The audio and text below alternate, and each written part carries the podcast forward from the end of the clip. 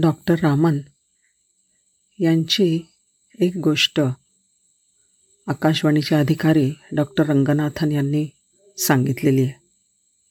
एकदा काय झालं? डॉक्टर रामन तेच ते प्रसिद्ध नोबेल लॉरिएट डॉक्टर रामन ते आकाशवाणीवर गेले होते. आणि डॉक्टर रंगनाथनने अर्थातच विचारलं सर आपण एक भाषण देऊ शकाल? हो म्हणले. केव्हा देऊ आणि कोणत्या विषयावर? तुम्ही निवडाल तो विषय. आणि वेळ मात्र सात पन्नास ते आठ बरं का? थेट प्रक्षेपण होणार आहे. ठीक आहे म्हणले. आणि सात पस्तीसला डॉक्टर रंगनाथन घेऊन आले रामान यांना. आणि माईकसमोर बसवून म्हणले सर बरोबर वेळेमध्ये लाल दिवा लागेल आणि तुमच्या भाषणाला सुरुवात करायची. पण वेळ मात्र दहाच मिनटे. कारण आठ वाजता राष्ट्रीय बातमीपत्र सुरू होईल. ठीक आहे म्हणले डॉक्टर रामन. आणि रामांनी डॉक्टर रामांनी आपल्या डोक्यावरचा फेटा काढला. डोक्याचा पूर्ण गोटा झाला होता. पाठीमागे शेंडी. त्यांनी आपले दोन्ही हात घासून शेंडीवर फट्ट असा आवाज करत केवळ दहा मिनटं एवढं म्हणाले. डॉक्टर रामांनी निवडलेला विषय होता फुलांचे रंग. इतके छान बोलत होते. त्यांनी डोळे बंद केले होते आणि ओतप्रोत शब्द येत होते. सगळेजण रोमांचित झाले होते. आणि बोलबोल म्हणता आठ मिनटं झाली नऊ मिनटं झाली. डॉक्टर रामांचे डोळे मिटलेलेच होते आणि वातानुकूलित खोलीतसुद्धा रंगनाथांना घाम फुटला. साडेनऊ झाले.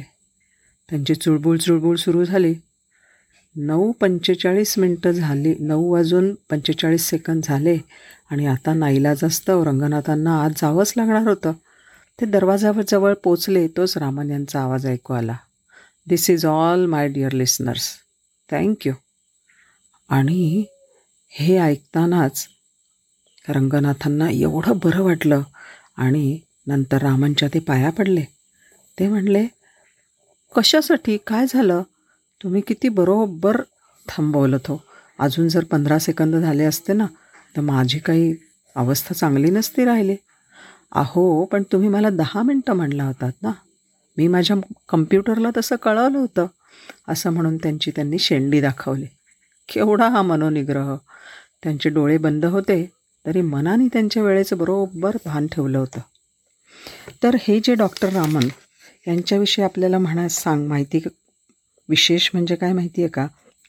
आपण सगळेजणं अठ्ठावीस फेब्रुवारीला राष्ट्रीय विज्ञान दिन साजरा करतो. ह्या दिवशी त्यांचा तो प्रसिद्ध रामन इफेक्ट हा जो शोधनिबंध आहे तो नेचर ह्या निय ह्या सायन्सच्या मॅगझिनमध्ये प्रसिद्ध झाला होता. आणि मग त्यांचं संशोधन सगळ्या जगासाठी खुलं झालं. त्याच वर्षी म्हणजे एकोणीसशे तीस साली त्यांना भौतिकशास्त्राचं नोबेल पारितोषिक मिळालं. रामन इफेक्टची कथा म्हणजे अशी अजरामर शोध आहे तो. त्याची मनोरंजक माहिती आहे अगदी. ती म्हणजे अशी की एक साधं निरीक्षण होतं. डॉक्टर रामन परदेशातनं परदेशामध्ये एका कॉन्फरन्ससाठी गेले होते किंवा जायचे होते निघाले होते. आणि प्रवास त्यावेळेला जहाजातून असे ते डेकवर उभे होते. वरती निळं आकाश निरभ्र होतं. आणि सभोवताली अथांग समुद्र पसरला होता. त्याचं पाणीही निळशार होतं. हातामध्ये त्यांच्या ग्लास होता पाण्याचा. त्यांनी एकदा वरती बघतायत एकदा खाली बघतायत आणि एकदा ग्लासमध्ये बघतायत. ते म्हणले वरती निळा रंग आहे खालती निळा रंग आहे आणि माझ्या ग्लासातलं पाणी तर पांढरंच आहे. म्हणजे ग्लासाचं ग्लासातलं पाणी काही निळं नाही आहे असं कसं? त्यांना त्या प्रश्नाचं उत्तर काही प्रतिबिंब हे पटलं नाही. आकाशाचं प्रतिबिंब पाण्यात पडतं हे काही त्यांना ते पटलं नाही. ते म्हणले हवा आणि पाणी माध्यमं दोन्ही भिन्न आहेत. दोघांमधली अंतरही वेगवेगळी आहेत. आणि मग त्यांचं कुतूहल जागं झालं. रामन इफेक्ट जो आहे त्याच्यामध्ये ते असं सांगतात.